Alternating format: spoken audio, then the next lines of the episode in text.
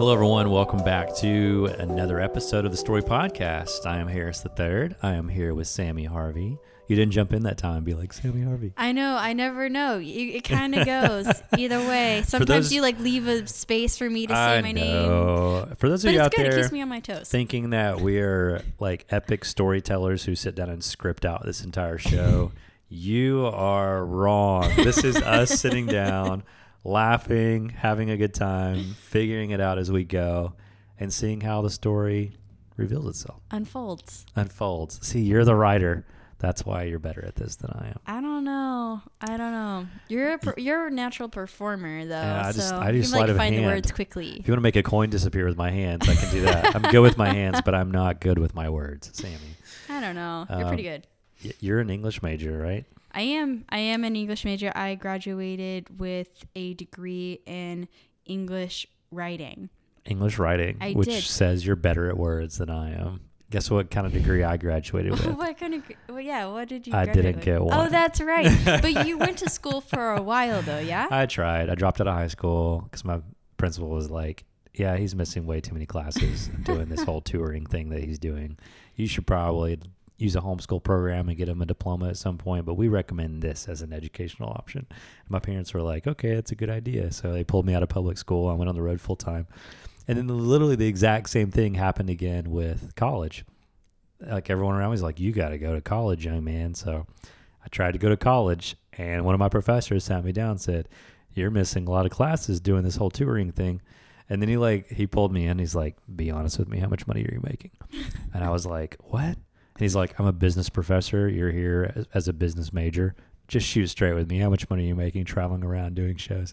And I told him, he's like, "Get out of here. Just quit. Go on the road full time. You're not going to learn." So he his point was it was a small liberal arts school, and his point was basically that uh, everything that everything that we're going to teach you in this very basic business program is stuff that I'd actually already been doing for like four or five years Sure, running my own yeah. So that's not to say there wasn't any value uh, in my college education or that I wasn't going to learn It had anything. been fulfilled like by Not your all experience. of it, but enough of it where I think he was like, "You should just go. You should just go do what you do. It's awesome. We fully support you." It, I do think when I left his office, I think he was like, "Don't tell anybody that I said that. I'm not the one that told you to quit school." You heard it here, folks. But I think he told me to quit school, and his name was uh, no, I'm not going to say his name. Go to Oh, school, gosh. kids. It's working out well for Sammy. She got a college degree, and it's paying off really well. She's really good with words, especially English words, because those are the kind that she majored in. yes, that is true. I don't know how good I am with all language words, but English words specifically, yes. I've actually never thought about that. So, like in other, do they have? La- I mean, is it still a language major? So, like in Spain, do they You can major in Spanish? Sure, and you can, you can you could major in Spanish here too. And it's called Spanish writing, or just Spanish? I've not heard of that. So you're focused just- on writing, I'm not necessarily like the language. Yeah, yeah. I had an option to major. This is getting really specific. I had an option to major in literature, so reading, or writing. I chose writing. I could never major in reading. I could. I'm a I horrible could. reader. I love reading. I love reading too. It just takes me like six years to finish a book, which is why I have like 60 books going at a time. oh, I um, do too. I, I, think it's because I'm yeah. ADD, and so like I read a few paragraphs, and then I'm like, I have this brilliant idea. wait, wait, wait! I forgot what I just. And then like your eyes keep, you're like seeing the words, and you're saying the words in your mind, but they're not registering at all because you're still brainstorming about the idea that you got two paragraphs ago. So then I have to go back and read it over again. That's why it takes me so long to finish a book. But I do finish a lot of books despite that slight challenge of reading. See, we're just proving our point. We started this episode by saying how unscripted this podcast is. Here we are And off on a rabbit trail. Let's talk about something far more important our guests. That's why people listen to these things, I think. I'm pretty sure. Yeah. Because they have amazing things to say. And our guest for this week, Jason Jaggard, had some pretty amazing things to say. He did. I loved this interview. I mean, You cheated. I sent you the interview. Yeah, you You did. weren't there, but I sent it I to you. so wasn't you could- there. To be clear, I wasn't there. I'm not. I w- didn't help interview, but Harris sent me the interview file, and I listened to it earlier today. And Jason was a speaker at Story Gathering this past year, and I, I think hit one his talk got voted as one of the like most popular Yeah. or most well liked. Yeah, on the Talks, survey, right? Yeah, the post conference we sent out a survey asking for uh, who who are your top three speakers, and they could only pick three. And of course, everyone chose a different three for the most part. But Sure. he kind of ranked all the speakers for us and said, "Here's people, the number." Basically, put them on order. And yeah, he was very, very, very close to the top. That's really cool. So, and I don't, I don't know that many people came to Story, but they all came going, "Oh, Casey Neistat speaking," or Sure. uh, like these people, all these people that they're like in their Cute, minds, they're names. celebrities. Yeah. And obviously, all those big name speakers got really high reviews. A lot of people said that was their favorite speaker. But I love when like the surprise friend of mine, and I'm like, you guys are gonna love him, and they're like, we don't know who he is yet, but we're excited to meet him. And I'm like, you're gonna love him. Just wait. And then Totally. it happens. They Yeah. love him. Jason is full of wisdom. And um, I I'm really excited to talk about this interview, but I'm gonna hold all my comments till the end. I know. Um, I really want to introduce it as this is uh, Jason Jaggard interviewing Harris the third because sometimes it felt like that because Yeah. he, that's the way he is. because He he's great at asking questions. Yes, and before you know it, he's like, you know, mental ninjaing you. And ninjaing is that? A, I just use that as a verb. Yeah, go for it. I'm confirming over and over again that I'm horrible at words in English language. I mean, I understand you. but you understood is- what I meant. And that's the point of language. Uh, so Yeah. he he is a what do you call those people? Would that be like a verb verbal ninja? What's the correct way to say that? Oh, I don't I don't know that part. Somehow you're like I'm I'm here to extract wisdom from you, and he like finds a very natural way to make the conversation about you because that's the kind of person he is. Yes. He's just yes, so good at I that understand sort of thing. what you're saying. Yeah. So multiple times throughout this interview, if I remember correctly, I have to pause and be like, "It's happening again. This is about this is about You you, turn Jason." the table Yes, let's turn the table back to Jason. So you guys are gonna love this one. So much wisdom. Uh, I was in LA uh, and swung by not long after story to interview Jason Jaggard. Enjoy.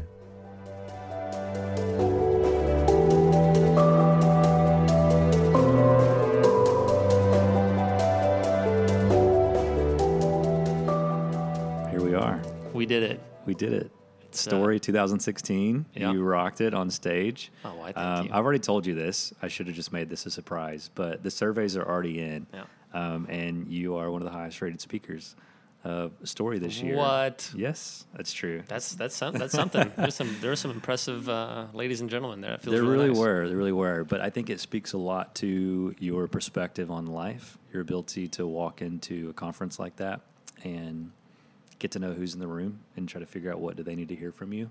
Um, obviously, you're an amazing communicator, but I think it goes deeper than that. I think you're you're an amazing. Um, is understander a word? Can someone be an understander? Is that can, can. can that be a noun? Like my giving key says unstanding. Unstanding? Yeah. Really? Yeah. Is that yeah. true? Yeah, I was in there with uh, Caitlin and and Yeah. uh, uh, Britt. We just had Britt on the podcast like That's- two episodes that's right. ago. That's right. She she uh, texted me afterwards, and she's like so excited to be on here. And you know, they when you go in, and they were giving me a tour of the place, and we we've done work with them. They're a client of ours, and uh, they had a gentleman there who kind of divines like a, a word for you, Uh huh. and he divined Really? uh huh, and he divined the word uh, firm. Which I'm like okay, and then uh, understanding. Really? But then he went to go put it on there, and there wasn't enough space on the key to put understanding, so he just No put way. unstanding. Tell me about it. How was that weird? Tell me about this guy because she didn't talk about this at all. no, his now name's Darnell. intrigued. Yeah, Darnell is legit. He's a cool guy. And he just like meets people. Did he ask you questions? Was it like a survey interview? No, he like he like senses you. really. Yeah, he kind of puts his hand out and tries to to like intuit what would be like two words that could define you. So I like that one of my words is not a real word. I uh, I I would kind of agree with him. I I feel like I also think too that that's what you do for people. I think that's what you do. That's certainly what you did for me in a season of my life. Is you took very little, very small amount of information from me, very short answers to a very short list of questions, and somehow I felt like you knew everything about me and everything that I was insecure about and scared of. And so let's just start. Let's do the whole biographical thing. Right. Tell people help us understand what it is exactly that you do mostly for a living. You do a lot, and we're going to talk about a lot of that kind of stuff. But Okay. Um, tell us a little about coaching. Yeah, the the coaching work it's we're still figuring out how to articulate it in a way that makes sense to people. And I think a story I said something along the lines of we what we're really good at is uh, holding space for people who are way smarter than us, way more talented than us, way more gifted than us to explore the outer limits of their capabilities. And in that sense, I think that's one of the reasons why you and I got along really well from the very beginning is like I could smell your talent instantly, and could could see a lot of the very common behavioral patterns of really really talented people that uh, that are happening that gets in their way that they don't realize it. And so once you can help someone hold space to explore that in like a safe space, uh, then they then they don't need you anymore because they then they just rock and roll and it's fun. Yeah, I, I said this on stage when I introduced you. I said that story 2016 wouldn't have happened without you. Um, and I think I had a few people be like, in the audience, they were like, "Really? Like that that guy? What did he, what did he do?" They for some reason that stood out to a couple people, Yeah. and two different people I can think of specifically asked me about that later on. Yeah. One in the hallway, and then another one after the conference. Um, and the way I explained it was simply that I was going through a season of life where I thought, oh, I'm just a magician. I'm just supposed to be an illusionist the rest of my life who tells stories. Um, and you're you were one of the people that affirmed in me my belief or my lack of belief. How's what? How am I supposed to say that? That I, that I could be more. sentence. That I could be more than that, right? Yeah. That I could be more than just an illusionist. Something that I always wanted to be, but just didn't have the courage to just step out and take that kind of risk. Um, and it was coming out of that that coaching season with you, with that feeling empowered, going. So when Ben called me and said, "Hey, would you you think you'd be interested in taking over a story?" I was like, "Yeah, I would."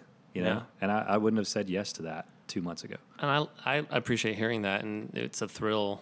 Honestly, like it's a thrill to, to be your friend. I, I'm always excited when you come to LA, and, and that's and that's it's been fun. It's been fun to walk alongside you, and I really look both as as friendship and as coaching is really like alongside of profession. And the the thing that makes it easy with folks like you is you.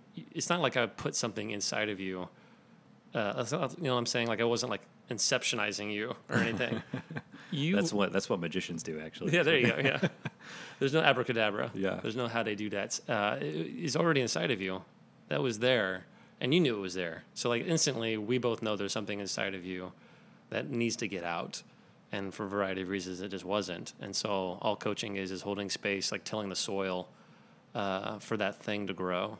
And it's fun to see then when the seed comes along, like this conference opportunity, the the, the ground was already tilled for you to be like, this makes uh, sense to me. See what I what I knew was going to happen is happening right now. I was like, I'm going to sit down and try to interview Jason for the podcast, and he's going to spin this whole thing, and he's going to try to make it seem like it's all about me and how awesome he thinks I am. And uh, I do think that's and it's, true. And what's happening during our coaching is happening right now. I'm like, if it's for some reason, it's really uncomfortable to sit across the table from someone and receive them saying great things about you. Yeah, and you know what? That Do you experience that a lot in coaching, or is that just me? I was just working with this uh, CEO of this company, nationwide company out of Denver, and she's amazing. She's a rock star, so smart, young. Um, they have an operating budget of seven million dollars, and she's younger than us. Just like really, really uh, impressive person. And the whole coaching session, I, th- I think at one time I said, it's like you're wearing a rain slicker, and and love is the rain.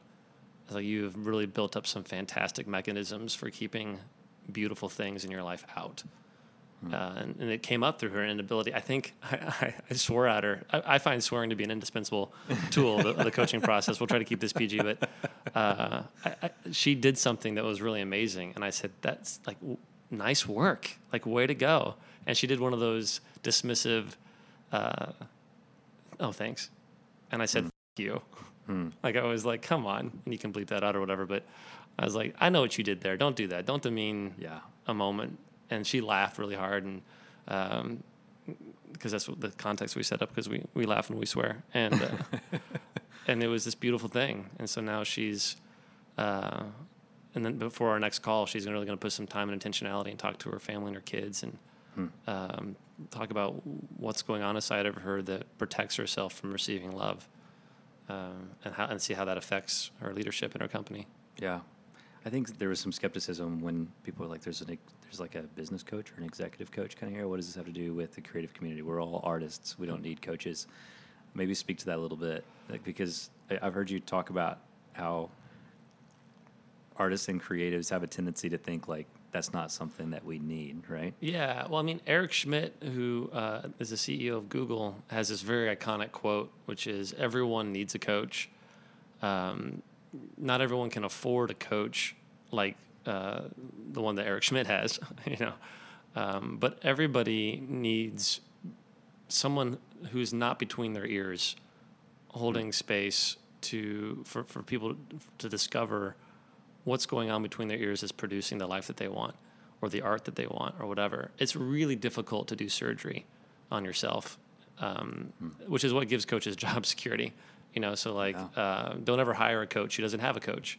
You know, so uh, we set up a rhythm. I do my own personal rhythm, my calendar year, where I'm there are seasons where I'm working with a coach and then not, and then working with a coach and not, and uh, that plays an indispensable role in my own development. And and and with artists specifically, I think uh, coaching. I mean, honestly, what's coming to mind is coaching. I think is really uncomfortable for for artists because it's so disruptive to how uh, a lot of artists build their lives. Um, a, a lot of art because art is so aesthetic. Um, art is emotional uh, by nature. Like if you can tell a story that moves somebody, if you can paint something that impacts someone emotionally, if you can write a song that touches somebody, um, you, you, you artists traffic in emotion, which is a very unique profession.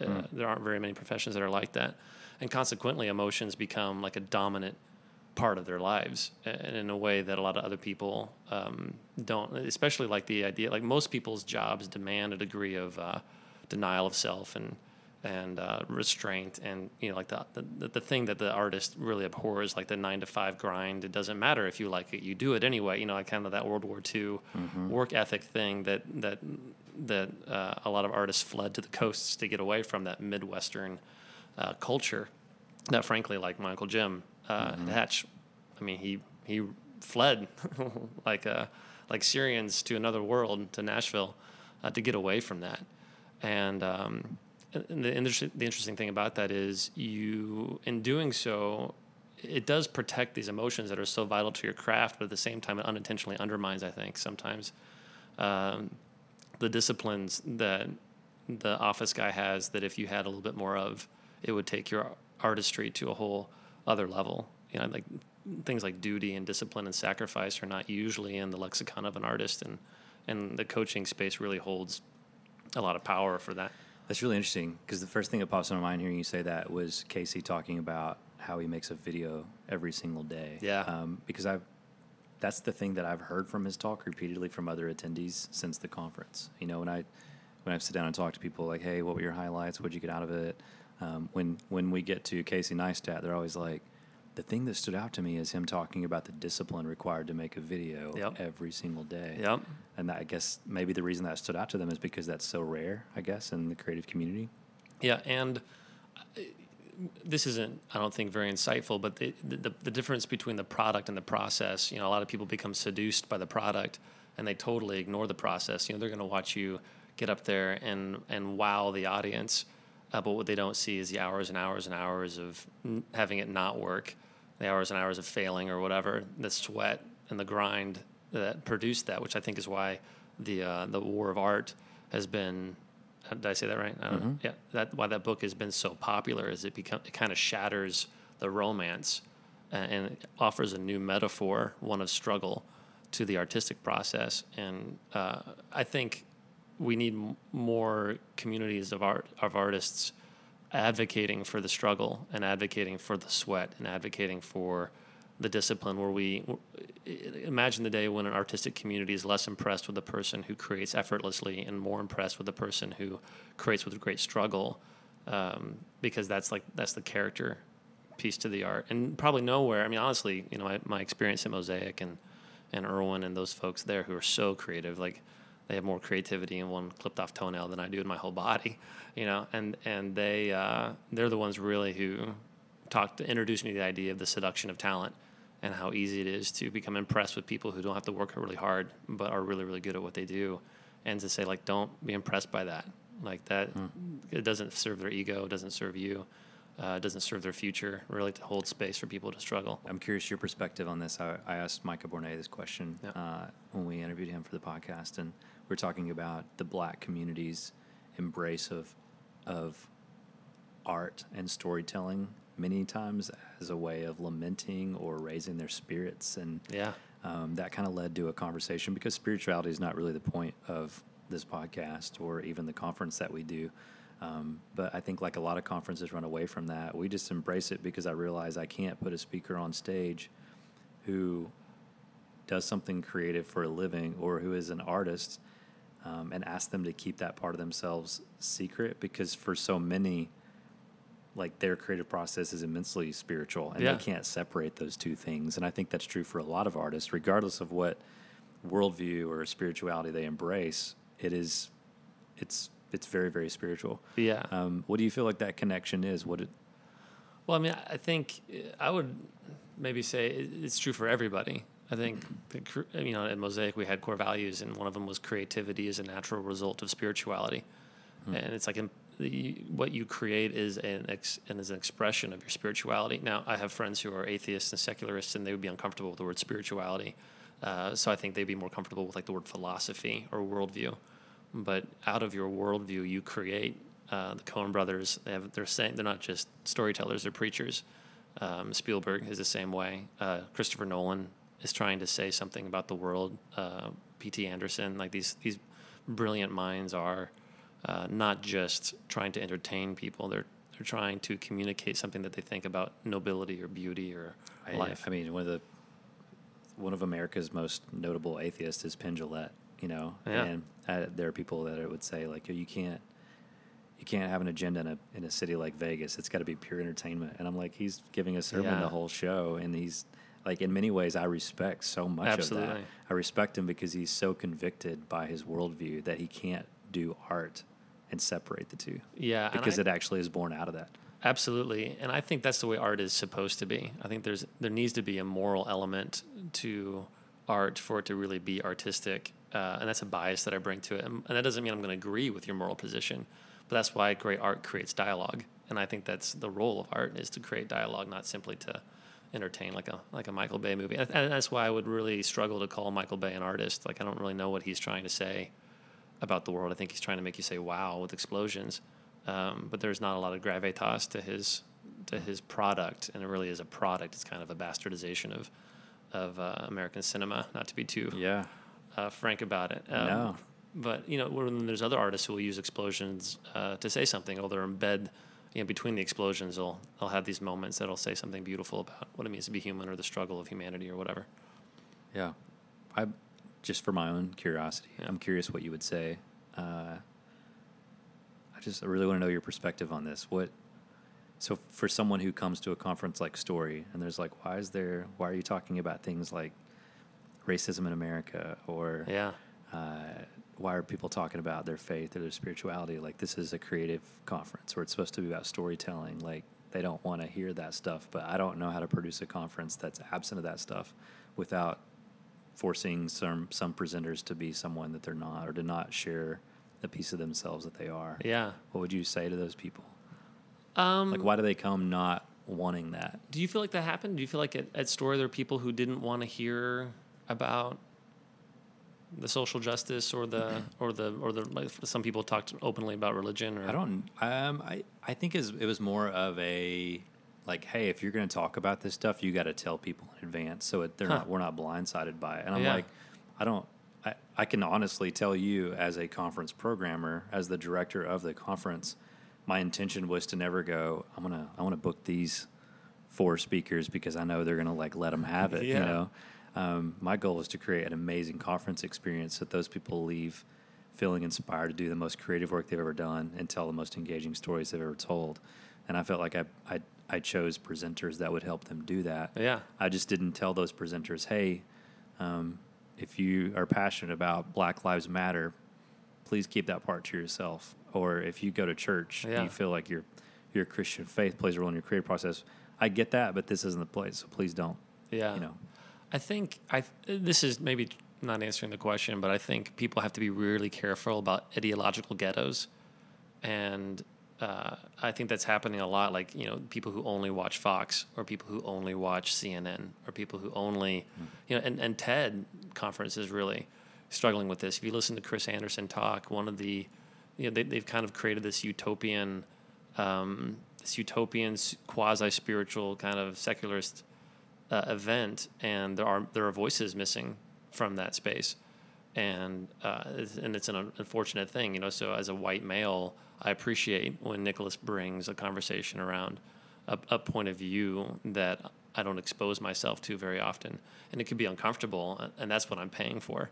Yeah, you know, that's and where I, the value is. and I think that would be something to encourage folks maybe for next year is to say, hey, um, you know, in our work we say uh, maximum value comes from full participation. You know, and and and that's actually less relevant in this case. We use the metaphor of a of like a like a trainer. Like if you're working with a trainer, I, I have a trainer. If you go to the gym, you work out, you pay extra money for this guy or this girl to stand over you and yell at you or whatever. And my my trainer Joey Galore, who uh, is a fascinating guy, you should find him on Instagram. He's a really really he's got his own show on MTV and just a really really interesting. And he's a friend of mine, and so like I I did a little bit of coaching for him, and he trained me. And uh, when I would show up to his gym, he would always ask me the same question: Hey, you want me to go easy on you? You want me to bring it on?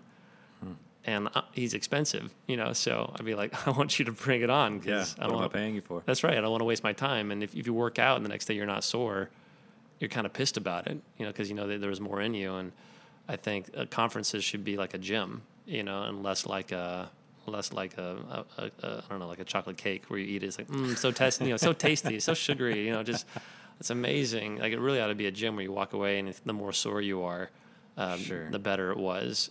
Super fascinating, man. It's interesting that you you're coaching so many executives, um, but you understand so much about the creative mindset and the creative soul. Um, and I, I love that, and I I want to talk about that a little bit more because I still I think there's a lot of skeptics out there that maybe still aren't connecting those two things in Yeah. their minds because we're so guilty of thinking, well, that's business and that's art. Yeah. Um, talk to us about just maybe some of the common common things, pitfalls that you see the creative community falling into among those that you coach. Let's uh, let's dig into some of it. Yeah, I mean, I, I would say all people have the same two. And this may not be answering the exact question that you're looking at for. Uh, I told you to make a great politician. Great. I would I would say well the, I'll tell you the evolution of this answer. The the the, the less eloquent answer. I was on a flight one time. I was sitting next to this lady, and she's a corporate lady, and she asked me, uh, "What is a leader's greatest challenge? Like, what what do all your clients struggle with?" And I said, "Oh, that's easy. It's cowardice. All my clients are cowards." And she kind of got all ruffled, and she's like, "Well, I'm not a coward." I'm like, "Great, then we would never need to work together." And then it was quiet for the rest of the flight. I was like, okay, maybe that's not the best way of like, maybe that's not the best way of having this conversation. So, so, so now what I say is, every leader, and I mean, I, I mean every leader, which, and I would, and I use leader and human almost synonymously. So every person has the same two great leadership challenges. Uh, one is they drastically underestimate what they're capable of. Every human being does. They radically and drastically underestimate what they're capable of. And then the second is like it, especially if you're leading a team or whatever. Is I don't I've never met a leader who doesn't drastically underestimate what their teams are capable of. And so, what- and what that really gets to is this like bullseye of unearthing human potential, unearthing human capacity, unearthing human creativity, and I think uh, it's a misnomer in, in like Amer- American nomenclature to confuse creativity with artistry. So I try to terse those apart. Uh, like you can be creative without being an artist, and you can certainly be an artist without being creative. Interesting. Uh, so I think that's the that's the struggle, and then really holding space for people to so so like artist clients. Uh, th- and that was you know Harris. I mean that and like first of all, like for me too. Like if my coach was talking to me right now, there are belief systems and opinions and attitudes and superstitions that I carry in my life that I don't even know that I have, that are creating a, a truncated or muted uh, life for myself. And so I would pay a coach to hold space for that to be unearthed and then to begin identifying those and creating new beliefs and new habits and new rhythms and new uh, assumptions that would amplify my life rather than diminish it. And artists are the same way. You know, like they they swim in a sea of beliefs that they do that they do not see.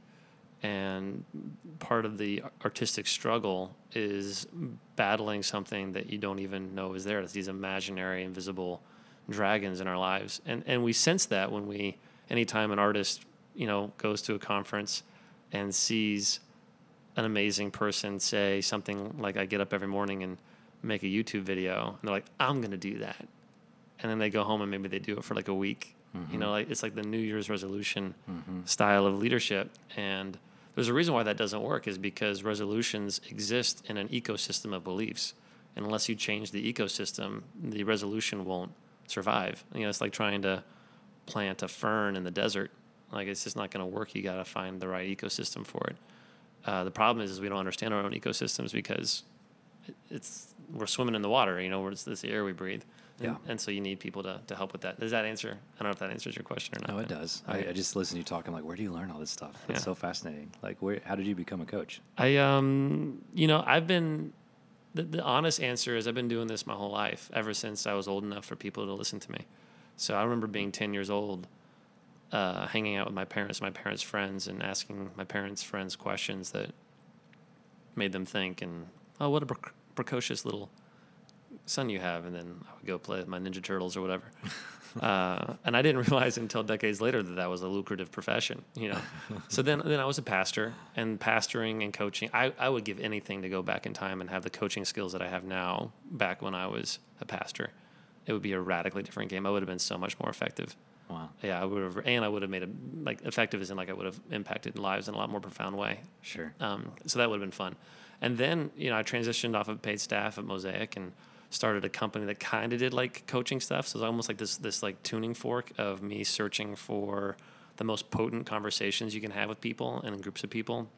And then uh, I discovered uh, through the co-founder of, of my company, and he's my best friend, and uh, his mentor, a guy named Dan DeKini, this this conversation that's happening all over the world uh, around phenomenology and transformational uh, leadership and how profoundly biblical it is, which was a value for me at the time as a former pastor, and and yet at the same time you can take it into any space. You can take it into Starbucks or um, uh, Nike or whatever, but you can also take it into uh, faith communities and that so things that are palatable like that really fascinate me because I want to be palatable like that and I want to be able to go into any space and, and have a relevant conversation and just fell in love with it. Saw the difference that it made in my life and the life of uh, my family and my my sister and her husband and my nephews and the life and the way it changed my relationship with my parents and and the way it, it impacted my finances and uh, it's, it's it's impacted every part. Probably next to my spirituality, this type of work has had the biggest impact in my life in a positive way. And,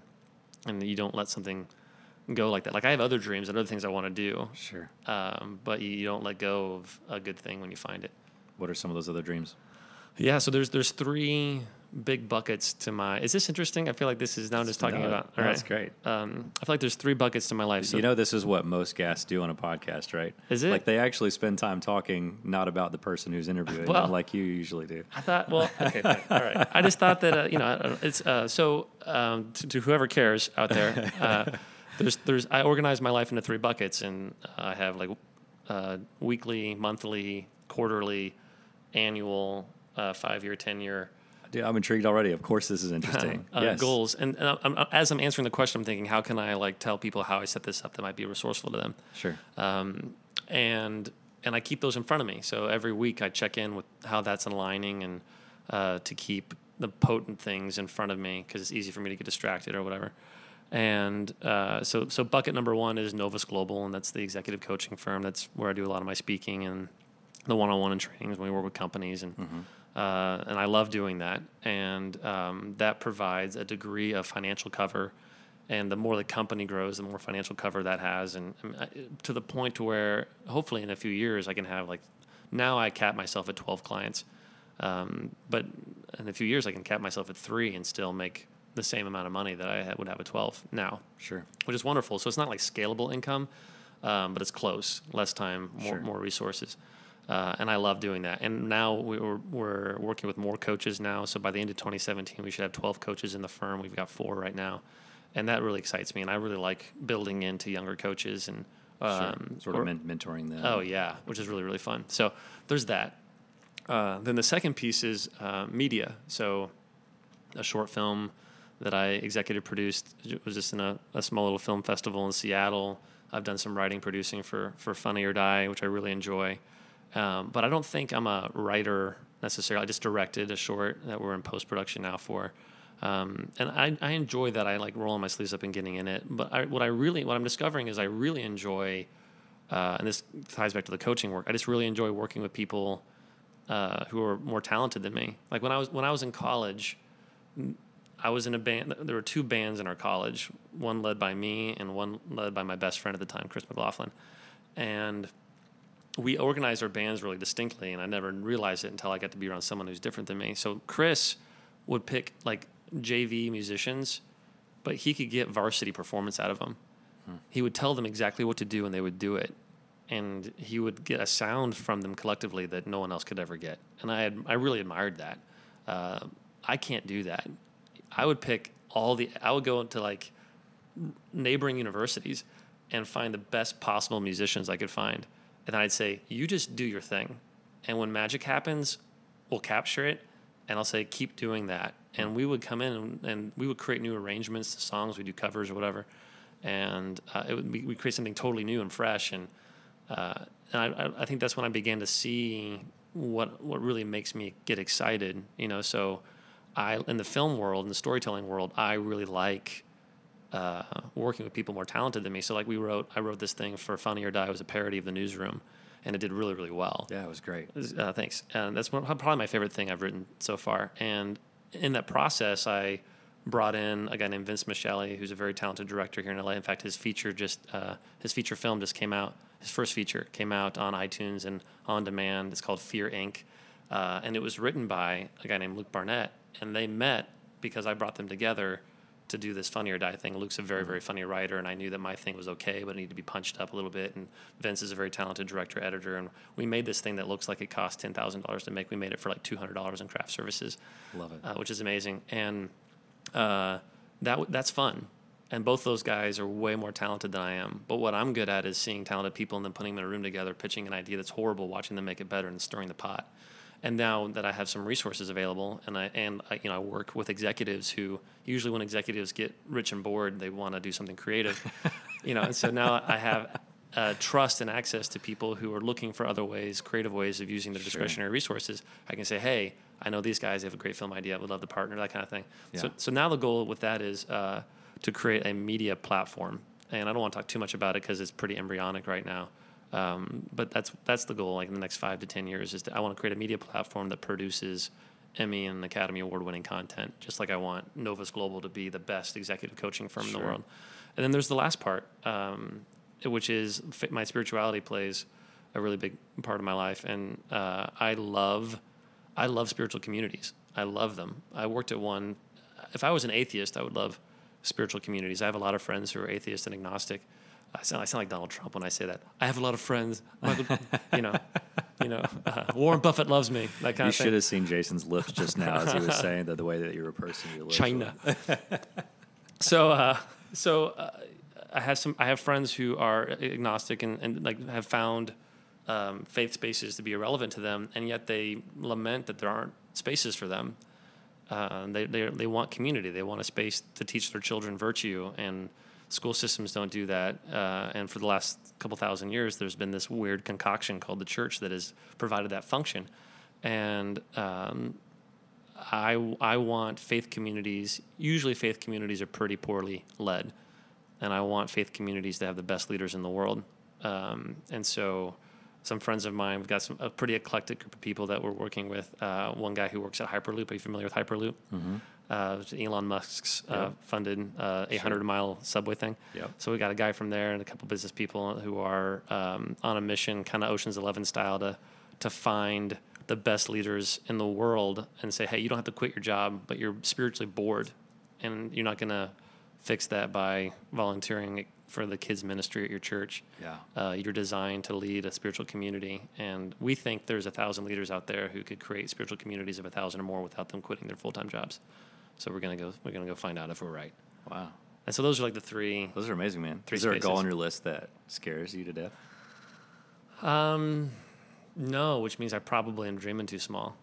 Hmm. Uh, the he, I will say this: a lot of people will tell you you got to pick a lane, and I think that's true for for most. I think some people will be their best self in one lane. I think there are other people who are designed, uh, and, and I don't know if they're more rare. I don't know. Other people won't be their best selves unless they run in multiple lanes and I I hope I'm the second one. I don't. We'll find out. And I've seen other leaders older than me try to run in multiple lanes and do it really poorly. Uh, so I'm learning from their, and I'm thankful for them in, in my life, and I can hopefully learn from their mistakes. And and do it better. It's a different kind of so like to be honest, uh, I don't know if this is interesting or not, but uh, you can't start three companies at the same time. You can't start a, you know an executive coaching firm, a media company, and a, a church planting network all at the same time and have it go well. I mean, uh, at least not that I could think, and I think that's when most people they say you have to run in one lane. So really, I'm not looking to start three companies. I'm looking for people to start three companies. I'm looking for quarterbacks for each of those companies, and then my job is to resource them or provide coaching or to serve them or whatever. I think I think I can serve three teams, uh, but I can't be the quarterback for all three. So that's how I justify the the process, and and we'll see. We'll see what happens. I think it's super insightful. Earlier on, you said that you separate artistry and creativity. Yeah. You feel like art and being creative are sometimes two separate things. Um, does that mean that the word creative as a noun does that bug you at all? No, I love it- the word Creative. It's something that keeps coming up in conversations as we talk to different people. It's like a lot of people really don't like that word because it says, "Oh, a creative is someone who is in filmmaking or photography or writing," and Yeah. it's not a second grade school teacher or a stay at home mom or Yeah, yeah, and that's that's the misnomer. I think. I think that's why I choose to separate it from artistry, uh, because creativity is how you raise a family. Like I watched my sister raise my two nephews, and she's unbelievably creative. And I don't mean that in a patronizing way. Like I mean that in a, she's a she's a world class educator. In fact, she she is a world class educator, and she chooses to homeschool my nephews because we live in the you know education ghetto of the world, which is Los Angeles. Uh, so uh, it works out. Luckily, my nephews have a world class educator in the home that can compensate for that. Not every family is so lucky, um, but she's she's a Picasso. You know, like she was, is a really fascinating person, and I would say she's underutilizing. And she, I think she'd be okay with me saying that she's underutilizing her gifts because she's only giving it to two kids when she could be giving it to two thousand. You know, um, so I don't, and I don't want to implant vision, and that's where I can get in trouble sometimes. I'll like say, well, you should be doing this, and like I don't really know what the hell they should be doing. Maybe there's something else they should be doing. What I do know is she's capable of doing that. Uh, whether she has to do it or not is a whole other thing. Um, but I, and I think I think that's where I think the word creativity gets a bad rap. You know, I think Steve Jobs is unbelievably creative. Whether he was, he's probably a bad example because he was an artist in a lot of ways as well. Um, Bill Gates is not an artist at all, and he's unbelievably creative. Um, Mark Zuckerberg's not an artist. He you know, he doesn't know a lot about design, but he is unbelievably creative. Yeah, I think it's. I think the, the the conversations that I get a sense that are going around a lot are what we do with the word creative as a label for a person. Oh. Like, oh, they're a creative. Oh yeah, Um, I'm I'm starting to sense a lot of discontentment with that word. yeah. Um, And, you know, words have shelf lives. You know, like you watch. Uh, there's almost like this. This is a crass example, but it's like the law of diminishing returns, and that shows uh, the crass example I was going to use is pornography. You know, like people start like at an entry level, and then it stops satisfying, and then they got to keep going more and more and more and more and more, and because your brain adapts, like the same hit that it gave you a week ago won't give you a week from now, and and language is the same way. You know, so which is which is why like uh, you listen to leaders who are like 10 15 years older than us they talk differently than us because they have their favorite words that they learned in the 80s and then for us those are burnt matches you know like you can't like that again. It's a done i don't like that word. It's so like we, everyone here on the West Coast uses the word rad.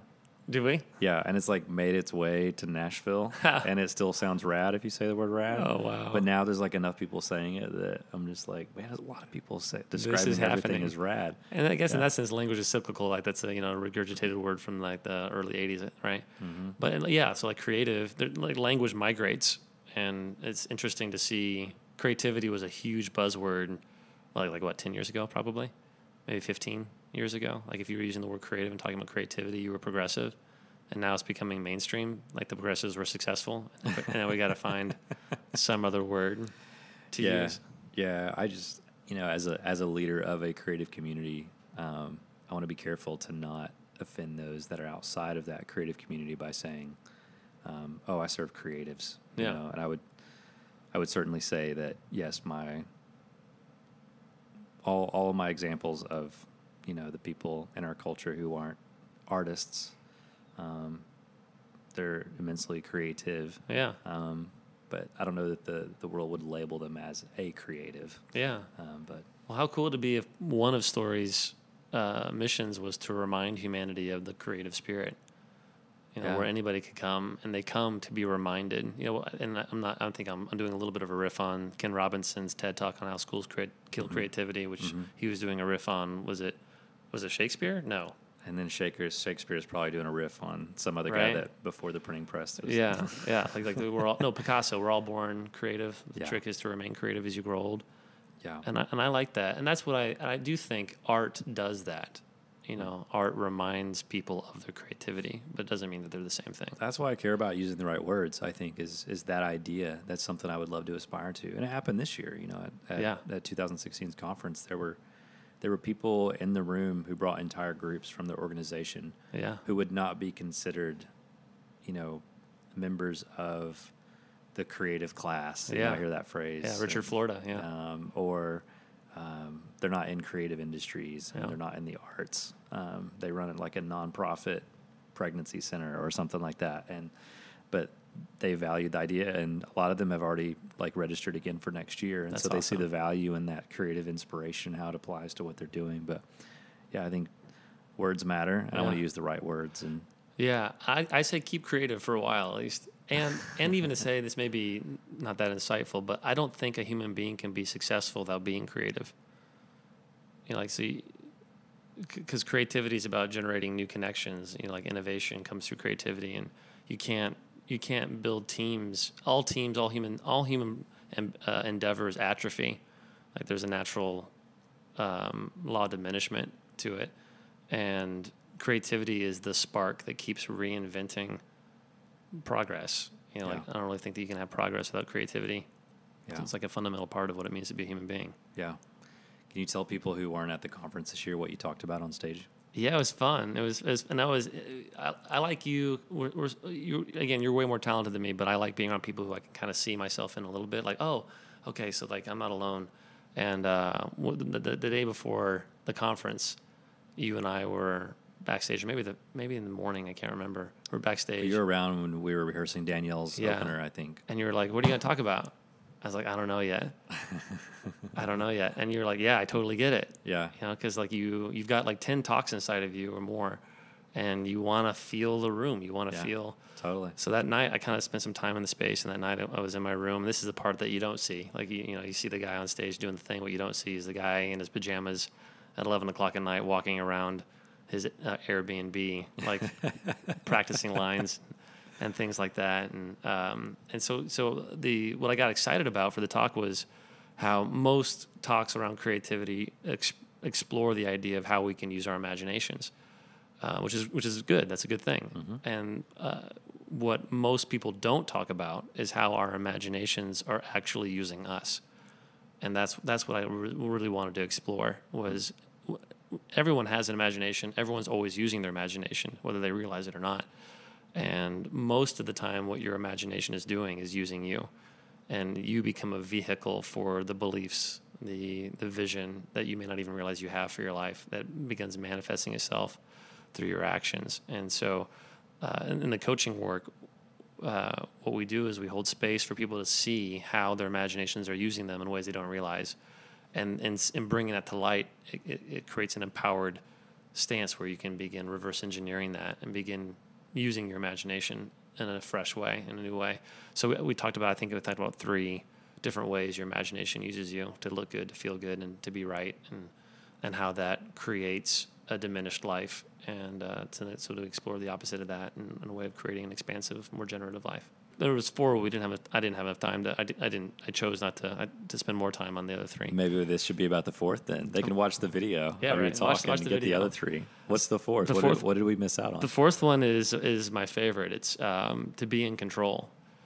So every every person's imagination is going to Yeah, work, creating. You're way off. But us creatives don't care about control Yeah, at right. all. Yeah, right, totally. So, so I, I give the uh, the analogy about when someone's late to work or like they're late to driving someplace, a date or whatever. and Can we just, since we're talking to creatives, can we just be like late for a deadline? late Is for that a deadline? Fitting? yeah, well, they have to be driving someplace. Okay. You know, late for that's why late for a meeting. Right, you know, late for a pitch meeting or Okay. something. All right, Right. So all they're driving and they're uh, uh, they see a, like a, a red light up on the horizon, and every person does the same thing. They're like, "Come on, come on." They're like talking to the red light. You know, right? Come on, turn, baby. And then some people, if you're like me, you like don't even push off the accelerator because you have faith. you know, and then at the last second, uh, the light turns green, right? And then you careen through the intersection, and you're like, yeah, Yes. right? I totally look what I did. Uh, and in that moment, you didn't do anything. You know, like the secret is not real. you know, it's like it doesn't work that way. You can't, uh, you can't control things on the other side of the planet with your thoughts. So, uh, but we we do create this illusion of control in our lives. Um, and and one of the things we always say when we do workshops or trainings is we say every second you spend thinking about something outside your control is absolutely a second you're spending abdicating responsibility for something that's inside your control. You know, so every second you spend jealous of that other producer or mad that that other artist got the gig or whatever is a second that's wasted. You know, that is completely out. What, what other people are doing is completely outside your control. Uh, and you are absolutely abdicating responsibility for your craft, your art, your sweat, your next gig, your next, the next email, the next phone call, the next whatever that's going to push your career forward. And so, uh, part part of it is reclaiming control and realizing how we abdicate it. So that's like maybe that's a whole different conversation. Is taking control for the things that are actually yours to control, uh, which is hard enough. And then the other part of it is uh, getting off of the stuff that that's not in your control, like choosing to be vulnerable, choosing to step into things. And a, a perfect example is your decision to purchase a conference. You know, because my guess is a lot of people uh, listening to this podcast don't realize you could do that.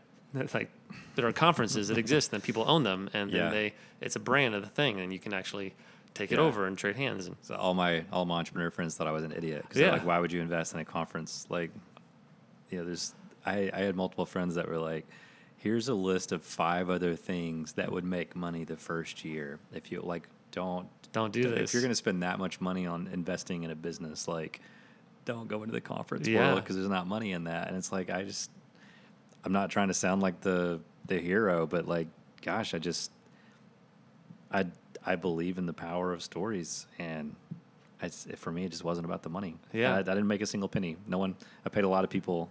Uh, this year to be a part of story, and I was not one of them. I didn't, didn't pay myself, and I'm still paying bills out of my own personal income, you know, Yeah. to do that.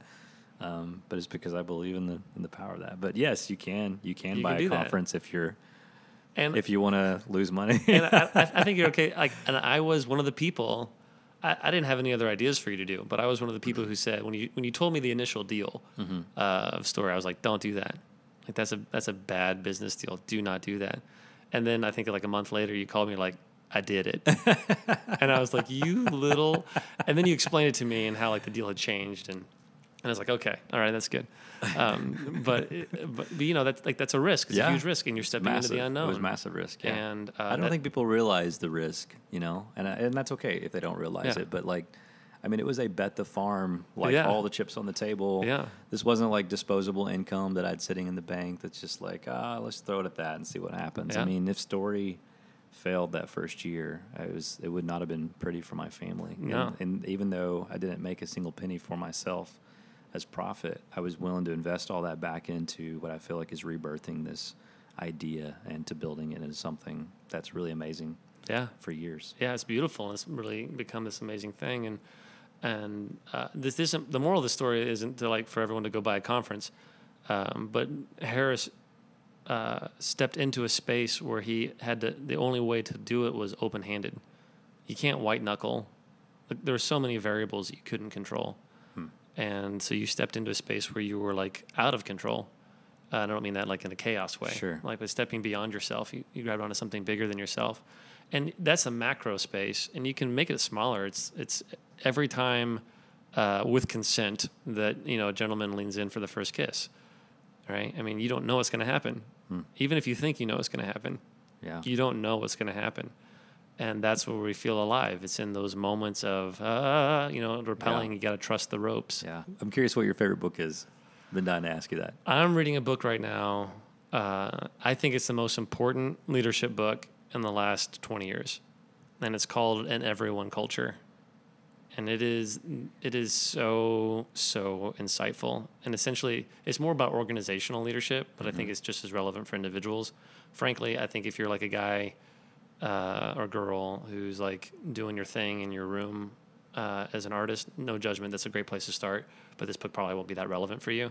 But if you're leading teams, uh, even if you have like a family and they're in some sort of ne- network of relationship with other artists or, or whoever, uh, it's a really, really fascinating book. And it does a case study. It's written by a guy who's a Harvard professor of education. And uh, it does a case study on um, Bridgewater, which is the most successful wealth fund management company in the history of the world. Not only did they predict the uh, financial crisis of 2008, but they uh, thrived through it. Hmm. Not like the big short, like they did it in ethical ways, but uh, is really interesting. And Ray Dalio is the CEO of that company, and he is uh, wicked, wicked smart. And then they uh, another company called a software company, uh, which whose name is leaving me right now, and another company called I think Decurion, which owns the ArcLight theaters. So if you if you're familiar with Los mm-hmm. Angeles, like the ArcLight sure. uh, in Hollywood is one of the most famous theaters in the country, and it's a company that owns them. Wow. And their their argument is work is the best context for personal growth, and if you can make if, if you as an employer as a manager can create a culture where everyone has two jobs. One is the job you're paying them for but the other job they have is to grow as a human being. If you can create that kind of culture your company will beat any other company 10 out of 10 times every day of the week twice on sundays uh, which is a really fascinating idea. And then they, they do these case studies and pull these practical things from these leaders who are doing this and it's really really interesting what would you say to the creative who says, or is maybe even thinking right now, leadership? Like I don't, yeah. I don't need to know anything about leadership. Yeah, um, I'll give you the honest answer, sure. like not filter because it's almost midnight here in, in, Beverly Hills, and and we're both tired. You, Harris is struggling to keep his eyes open. That's he, not true at all. This is awesome. no, you're good. But uh, um, I think, I think uh, for any human being to not look at themselves as a leader is immoral. I think is an abdication of what it means to be a human being. Um, uh, in the same, more dramatic, but in the same vein of like choosing not to vote. Hmm. I think it's like an abdication of your democratic responsibility as an American citizen. And I think that part of having skin and having breath and a heartbeat and a pulse and a mind uh, is to to be a steward of that, and you can't do that without leading. So, what's the what's the book that you've gifted the most? That I've gifted the most and in the other room here, I've got about fifteen uh, of Ed Catmull's um, book. Uh, Creativity. Yeah, that, that I had him yeah. sign. Oh, nice. Uh, so I've got like a yeah. So um, I like giving that book away. Um, Three Laws of Performance uh, is is like a it's kind of a standard for our work. Kind of introduces people to the ins and outs of our work, to phenomenology, which is what Dr. King got his doctorate dissertation in. Uh, it's a really fascinating leadership paradigm which I which is why I think Dr. King was uh, as successful as he was advocating civil rights. Not not coincidentally, actually helped. There's a guy named uh, Dr. Goody Goodloe, who I don't know. Have you met him yet? No. Uh, he's one of my favorite people, and we were pastors at Mosaic together. And he's like a born to a single you know single mom in Compton, uh, played Division One football at Arizona State, and uh, has PhD like like a regal guy and uh, I helped him write a book about, based on his doctorate dissertation, but I got to help him write a book on how Dr. King worked with artists and entertainers in a way that no one had ever done before to add to advance civil rights. Wow. And it is that book's called Kingmakers, and I highly recommend that. It's fun. It's a, it's a spiritual book, so it's got some some overt religious overtones to it. Which, if your audience doesn't like that, it's okay. But uh, but can I tell a story from it? Of course. So this is like hanging out with with Goody is like hanging. He knows all the news anchors' names. You know, like one time, him and I were at this event in Florida, and uh, I'm ready to go, and he's getting ready to go. He's speaking, and, and we're watching CNN or whatever, and he can, he knows the people's names by their voices. Like he's just like very dialed into news. And uh, there's a story about uh, like the I Have a Dream speech. Mm-hmm. Most people don't know uh, that Dr. King had given that speech uh, multiple times before, uh, and it didn't work. He had given it in Chicago, I think. He'd given it in I think North Carolina in the gymnasium, and the speechwriters didn't like it. Interesting. Because it, it just didn't fly the way that they wanted it to. So the one request before he got out there was don't do the, the dream thing. It, it doesn't work. And so King gets up, and you can watch the, the speech, and he he's doing his thing, and it's not going well. I mean, his speech is good, but it's not it's not killing the way that he wanted it to kill. Sure. And uh, Mahalia Jackson, I think I'm saying her name right. I always mispronounce her name. She's uh, they were good friends, and uh, very gifted singer. You know, he would call her, and uh, he would come over sometimes and sing her, and she would sing him to sleep when he was really stressed and when people were like threatening his life and stuff. And she's behind him when he's giving the speech, and she goes, "Tell him about the dream, Martin." and he kind of like ignores her, you know, and he keeps going, and then she says it again. Tell him about the dream, Martin.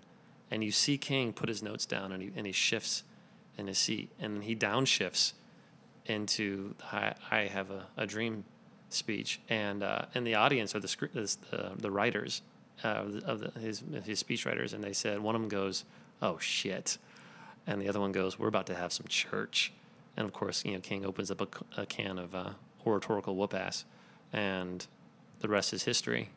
But uh, I like that story. Most people don't know that story, and that's the story that's in the book. And in, in the context of how many times do we have this thing Mm-hmm. that we've used before and it doesn't work, and so we we discard it. Kind of this obsession with finding the new talk, the new material, the new thing. And really, there's you got something. You got, as an artist, you've got some some idea, some thought, something in the closet that you thought didn't have any legs to it, and you need a friend to say, tell them about the dream art, and to take it out again and see if it could fly. Man, that's so good. Isn't that a nice story? That's an amazing story. Yeah, yeah. I like, and that's just that's like the, of all the stories in the book, that's the most innocuous one. But they're all stories I'd never heard before about Dr. King and his work with artists and entertainers. And that book is called again Kingmaker. Kingmaker. Yeah. dude, I gotta check that one out. Isn't that I'm fun? intrigued. Yeah, yeah. the stories itself are worth the read. yeah. Yeah. My last question for you: What uh, what do you do when you're feeling stuck, but you need some creative inspiration? I have such a. Let's see. when do I, do I do when I'm feeling stuck and I need inspiration other than hire a coach?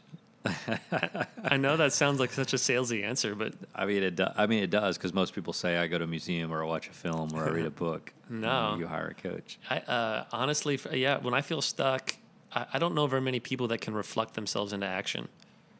I, I think the reason so like when you say that Yeah. you know my initial my initial thought is the reason why it sounds like not the correct answer is because that's not what a creative person would do Yeah. that's what maybe a business leader would do when Yeah. they can't figure out what the next step on how to grow their company is um, but in reality I think the reason you answer that way because you are a creative person I think that's what a lot of a lot of a lot of times I, I even forget. I'm guilty of forgetting until you post like, "Hey, just wrote another short film," and Yeah. I see something on Instagram. I click through and like, "Dang, he's good!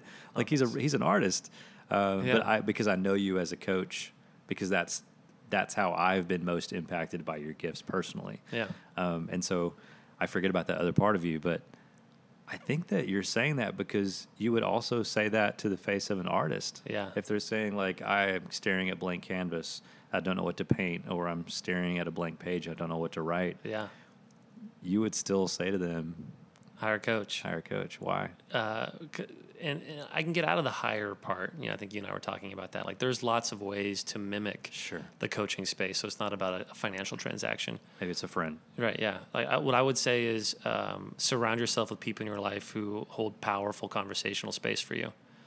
Uh, and that and coaches, that's what we get paid to do. You know, like we get paid, we get paid to be more honest with you than anyone else in your life.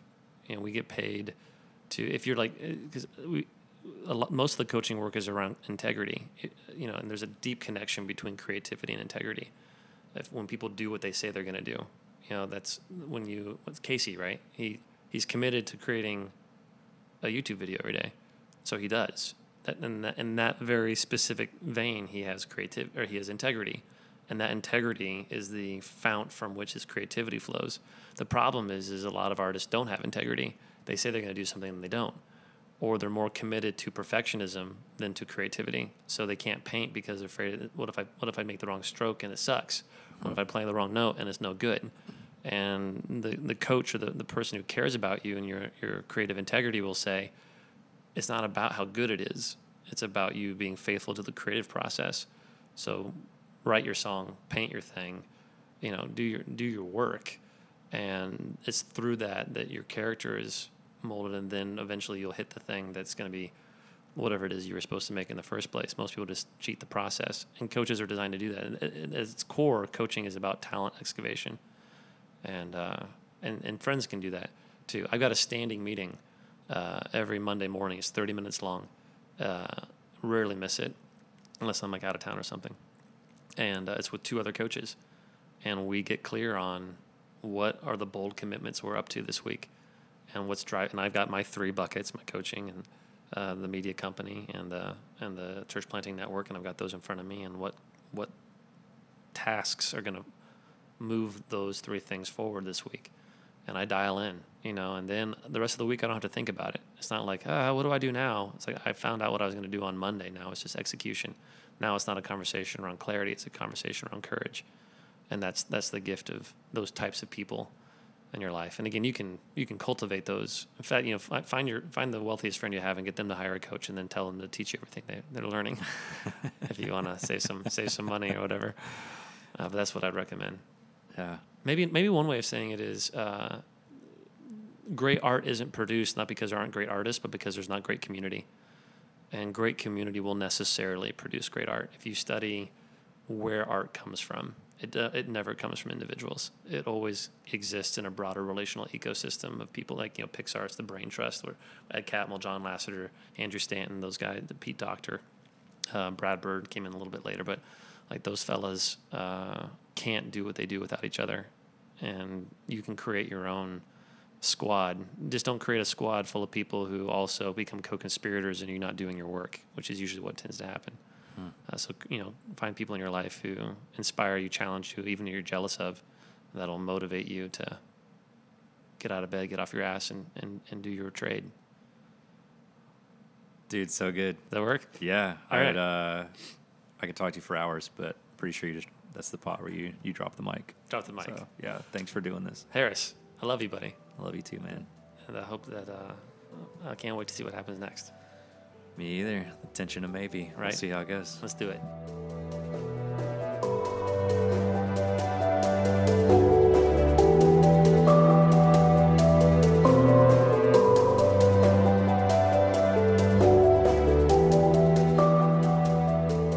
I think everyone might be beginning to understand why I love Jason Jaggard so much. Such an amazing person. Yeah. so much wisdom. Uh, I, I love the part where he was talking about um, how, like, when he's coaching people, one of the things that happens most often is they are emotionally disrupted, which for someone like an executive of a company who's very analytical and just operates out of that one side of their brain, that's totally fine because they realize they need that. Mhm. Artists and creatives don't like that very much, do we? The emotional disruption because everything that we're creating and all the stories that we're telling are flowing out of those feelings mostly. Like we're constantly trying to tap in deep to our souls and pull that stuff out. Right. So for someone who's like makes makes us emotionally uncomfortable sometimes for the sake of progress and moving forward, we're like we don't it could be a little scary. it could be a little scary, but Yeah. yet Jason has an ability to navigate you through that process so well that as scary as it is and as uncomfortable as it can be, you realize the potential that comes from dealing with it. And so you keep going back to him over and over and over again. I just love him. I love that conversation. Me too. I think I'm walking away um, thinking about um, Jason's advice on uh, community and talking about great community will produce great art.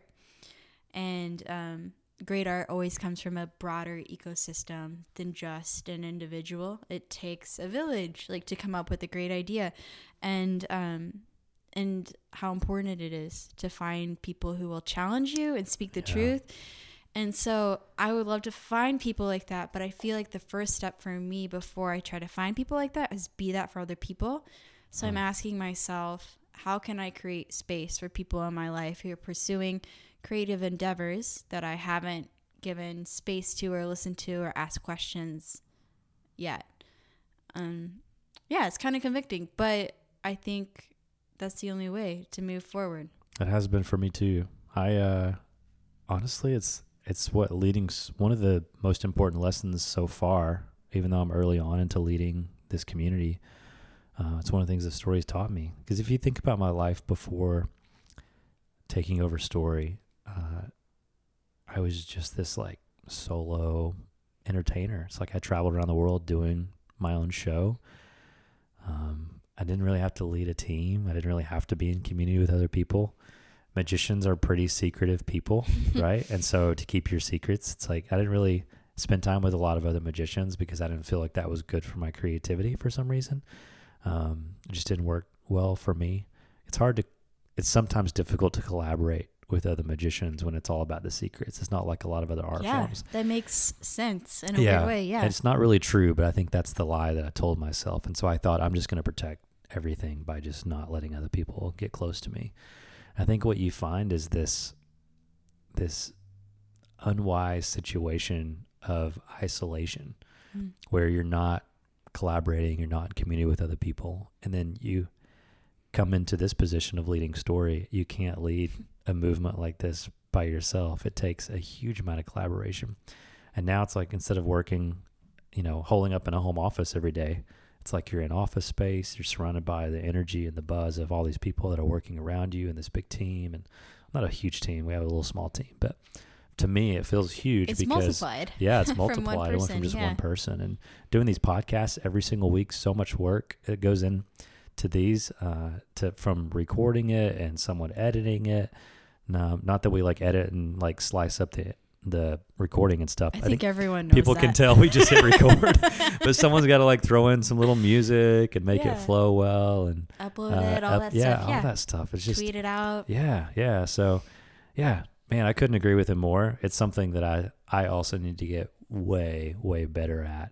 But you know what's cool about it is once you taste community, like it makes you not want to go back to isolation anymore.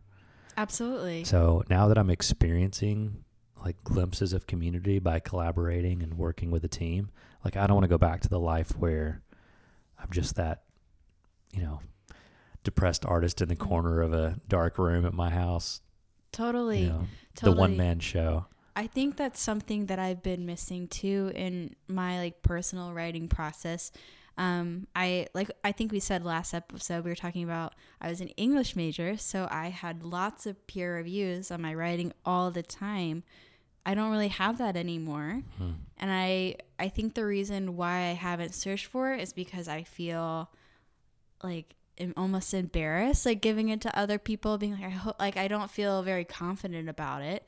But I feel like the only way I can get confident is like to have like affirmation or someone's like other interest to be like, yeah, I hear this, I see where this is coming from. Let me offer you some help or like some advice to make it better together. Because that's the only way my writing has grown in the past is like having reviews from other people. Yeah. So good. Well, let's get better at it together. High and I th- uh, five. yeah, high five across. We just did an air high five. You guys missed it. It was pretty awesome. So if you want to learn more, his website has got a couple of websites, right? There is jasonjaggard.com, which is personal website. Uh, but his coaching uh, website is amazing, and that's his company, which is called Novus Global. And now they have all these fancy domain extensions. It's not just .com anymore. um, although you've always lived in that world, I'm old enough. Uh, I've got quite a few years on you, so yeah, yeah. when I grew up, it was just .com or .org Mine's or .gov, .com. and now it's like dot gazillions of things, right? So uh, it's actually Novus dot global because you can buy a dot global website now. So Novus dot global. Novus is spelled N O V U S. So check out Novus dot global to learn more about Jason's company and reach out to him. I promise he can uh, he can dramatically shift some of your perspectives as an artist, a creator, and a storyteller. Be sure to give him a shout out online. Tell him you enjoyed this podcast interview. Uh, you can find him on Twitter and Instagram, both at J Jaggard, J A G G A R D.